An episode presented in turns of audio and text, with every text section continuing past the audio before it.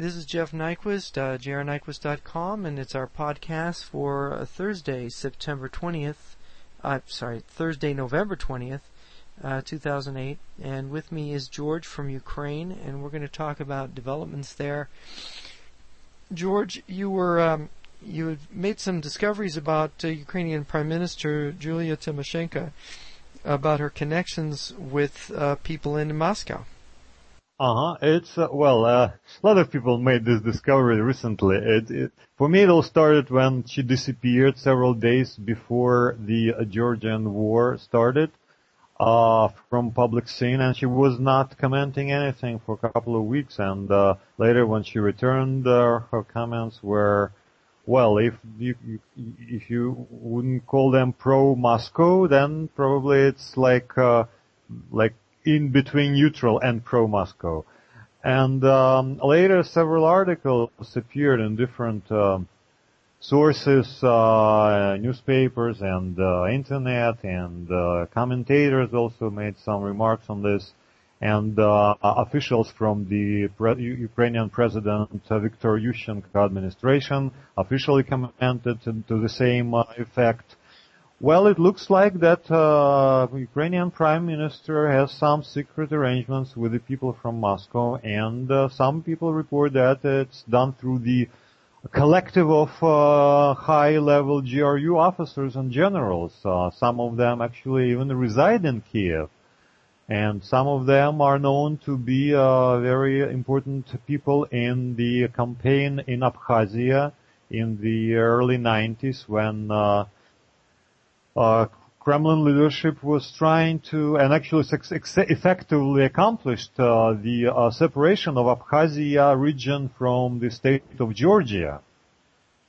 And uh, yeah, th- these people seems like they are close friends to Tymoshenko, and that Tymoshenko. Now, what's interesting is is that the the general, the GRU general, who was involved in creating Abkhazia back after the fall of the Soviet Union uh, is involved in this group uh, close to Tymoshenko. Right, yeah. Uh, he goes by the nickname of Mansour. He has several names, and he supposedly uh, was born somewhere in the Caucasus, and he is a uh, PhD in, uh, I believe, in political science, and he considered to be one of the major specialists in arm trading in the region, and also is reported to be one of the major drug dealers in the world and they, and they report that there is this groups called well Far West, I believe it's called, or something like that. That uh, the several uh, GRU top people are part of it, and uh, uh, well, the level of their influence.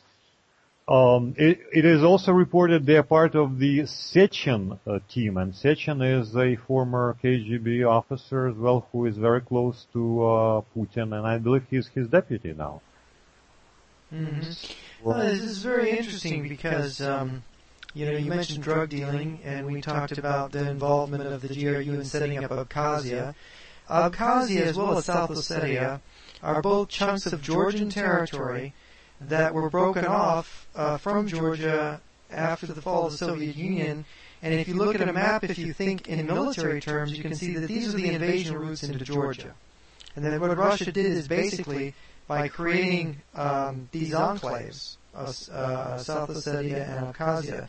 They were creating an open invasion route into Georgia, and they were securing that invasion route by creating the resistance movements there of so-called Russian citizens that they supported, which of course they used both Abkhazia and South Ossetia as invasion routes in August when they invaded Georgia. Of course, yes, and it was also reported then that in the early 90s when this uh, when this operation for, uh, that effectively annexed Abkhazia uh, and made it like a part of a uh, Russian-controlled territory, it was reported that this Mr. Mansour had also this idea, uh, actually, actually a plan to conquer the rest of Georgia and to encircle and uh, uh, the, the, the, and take over the capital of Georgia, Tbilisi. Mm-hmm. Well. So when the Soviet Union collapsed, uh, GRU officials, officials of the Soviet and then Russian general staff, were already planning how to take Georgia back into the Union and had already set up Ab- Abkhazia and South Ossetia as part of this plan to take Georgia back, so that the invasion of Georgia that happened in August was really part of a plan that goes back to the early days after the fall of the Soviet Union.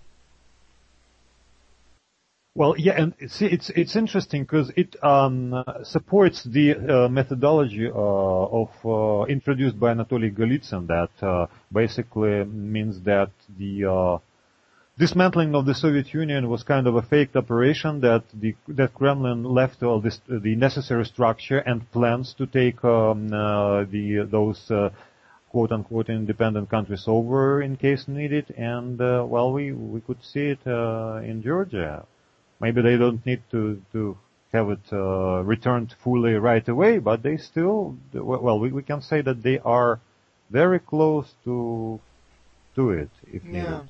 And of course, what's interesting is they created similar structures to encircle Ukraine. For example, the Transnistria Republic that exists between Moldova and Ukraine along the Dniester River this is a very um, uh, odd country. It's a country in the shape of a string that runs along the river that controls the major ri- river crossing points between uh, uh, uh Ukraine and the west along that, that avenue. And and of course, uh, it, it, Russian troops are kept on that soil. Russia also has kept a large armaments uh, there so that they could fly troops in or, or, or take them in across the Black Sea and up the river to to basically plant an army in Ukraine's rear at the drop of a hat and cut Ukraine off from any support from the West. That's absolutely true. And the, the shape of that of Dnistrovia, Transnistria country is really amazing. It's really a stra- and, and another thing, the pipeline um, Odessa Brody that was supposed to be a uh, project starting to work this year. Um, President of Ukraine uh, Viktor Yushchenko recently signed uh, this um, deal with Azerbaijan, Georgia, uh, and uh, Poland uh, to put in operation this alternative to uh, Russian pipelines and to the uh, Turkish pipeline uh, known as um, Baku-Ceyhan. So, well, it, it, wouldn't be a, a, a, big competition to those because probably would only be capable of carrying one quarter of the oil, but it, it's a good beginning for the um, securing of the uh, energy independence of Europe.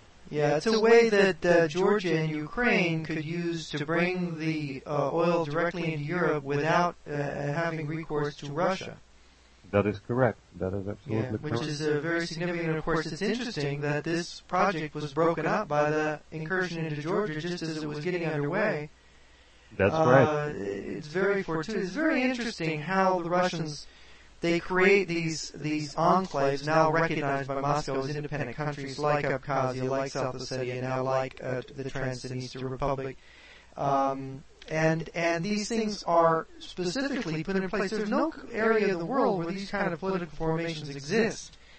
Uh, but they are the political formations apparently of the GRU. I bet you there's a GRU officer associated with the Transnistria Republic in in setting that up uh, because um, the GRU has its agents and officers throughout the former Soviet republics ready for uh, you know to facilitate a reinvasion of those countries and a retaking of those countries if the agents that control the governments in those countries fail.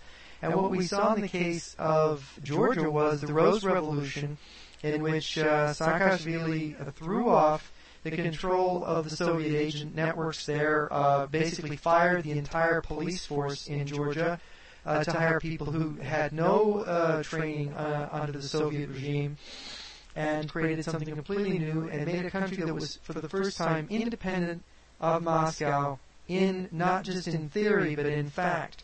And in Ukraine, perhaps we should re- relate the story of how, through the poisoning of Viktor Yushchenko, the presidential candidate, and through his extraordinary victory during the Orange Revolution, that Ukraine gained a, a, a particle of independence from Moscow, although uh, the Russian prime minister is the tool of Moscow, the Russian president is not, which is really extraordinary. Right. You mean Ukrainian Prime Minister? Ukrainian Prime Minister Tymoshenko. Yeah, and the Ukrainian yeah. uh, President Viktor, and right. they're really at odds with each other. They represent different forces. Uh, Viktor Yushchenko represents uh, tr- true Ukrainian patriotism and freedom, and, and Julia Tymoshenko is, represents the corrupt interests of the Siloviki, of the KGB. um, you know, and former Soviet types that, that want that country to remain beholden to Moscow. Yeah, it's interesting because you know so, um, um, we mentioned um, uh, two uh, different intelligence and well um, uh, military uh, structures. One is uh, GRU, another is KGB. GRU is a military intelligence, and the KGB is well, it is military, but it's it's more like involved in political operations and that Yeah. kind of. Yeah, the KGB is the Committee for State Security, of course, is what it literally the, the letters come from. Uh, and of course, um, state security is the secret police of the Soviet regime, and now it's called the FSB. Uh, Right. the, the internal part of the KGB is the, the Federal Security Bureau, or, or uh, however you translate it. And, and of course, uh, their influence in Ukraine is big because the KGB organs in Ukraine were not entirely smashed, and these these uh, KGB types uh, surfaced in Ukrainian politics and in, in, in Ukrainian media and uh, business. That is that is true, Uh, and there are too many of them. Well, it's it's hard to imagine, but it seems like uh, the majority of the uh, people in Ukrainian politics are somehow connected and basically play for the interest of the foreign foreign power. It's still the remainder of the old Soviet structure, and Ukrainians have to deal with this, and it's very complicated process. And uh, well, Viktor Yushchenko, who is the president of Ukraine, who um, got elected in 2004, uh, uh, despite the enormous um, uh, fraudulent uh, activities uh, to actually put in place another candidate who was not supported by the majority of Ukrainians.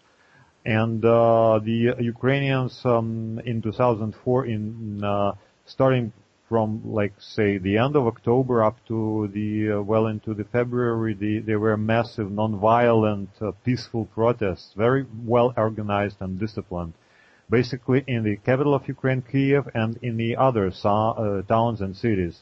And it's estimated that probably over 10 million people took part in this. And at the peak level in Kiev, uh, there were over 2 million people present uh, at the uh, at those protests. And uh, well, uh, sometime before that, in September of 2004, the uh, candidate Viktor Yushchenko was a can- only a candidate then, and he was poisoned.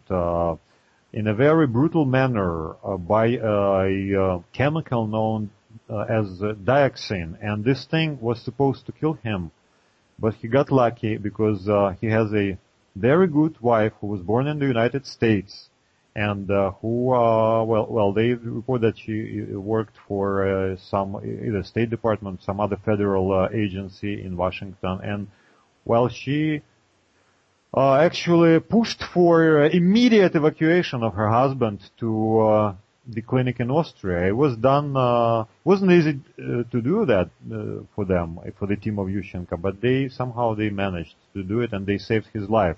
And doctors in Austria, when when they saw uh, the Mr. Yushchenko dying there, they when they examined him, they came to the conclusion that six or eight hours, that's all he had.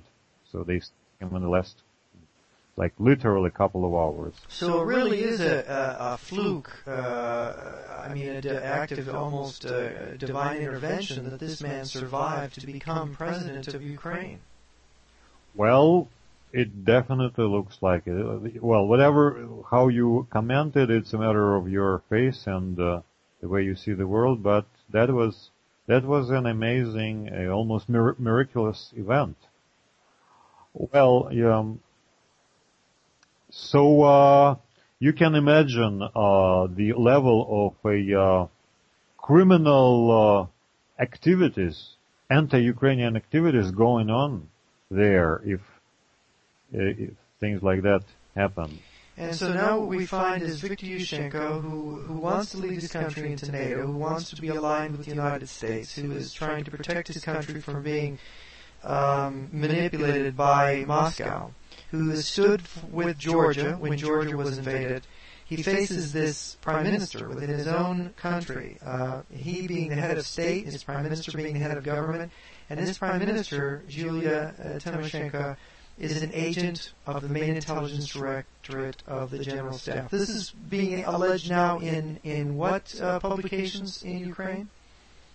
Uh, well, there were a number of publications made, but uh, well, uh, the the most uh, important probably are the official uh, statements done by the um, by the uh, Ukrainian president administration, by the chief of administration and his deputies and other ministers. Well, they actually they tell the public what is going on, and uh, there are facts to support what they say, and facts are very, very hard and very, very shocking, like uh, the fact that. Mm, Yulia Tymoshenko as a prime minister blocked this very important strategic project of Odessa Brody pipeline to pump the uh, uh, oil delivered uh, from Azerbaijan through Georgia and uh, so so just as there is a, a, a, division of labor between the KGB and the uh, GRU, uh, where the GRU is engaged in sabotage against the enemies of Russia, the so-called enemies of Russia uh, Tymoshenko has performed the role of sabotaging Ukrainian independence and sabotaging the pipeline uh, in a project in the interests of Moscow.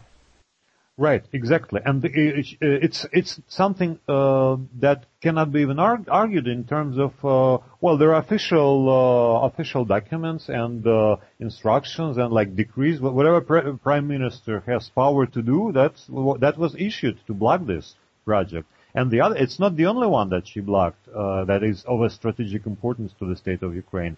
Another thing was a deal that was signed with the American oil exploration companies to start drilling on the shore of Crimea, which is a, a Ukrainian peninsula, peninsula in the Black Sea. And she also blocked that. Actually, I, I believe the, this thing went to the international, some sort of international commerce or business court because the American companies, they had a deal to start working and then she blocked it. So it's another very interesting and uh, important thing. And it's also, well, it's not so, it's, it's, it's an actual fact that is supported by the governmental documentation and well, this is what it is. Uh, her position uh, was, uh, well, she gave a very funny explanation on that. She said that well, if the uh, right now this uh, well for the pipeline it's interesting. Now right now it's uh, it's working on probably like one tenth of its capacity, pumping Russian oil in reverse way to Odessa port.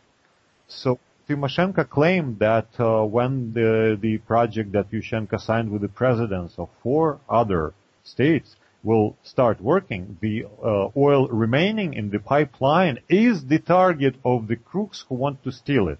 And then she gave a very funny figure, which is actually like 200 times more than this this, this pipeline could hold uh, uh, as far as the technical assessment of it is. So, well, it's it's all uh, well, it's very obvious what is going on. Hmm. Interesting.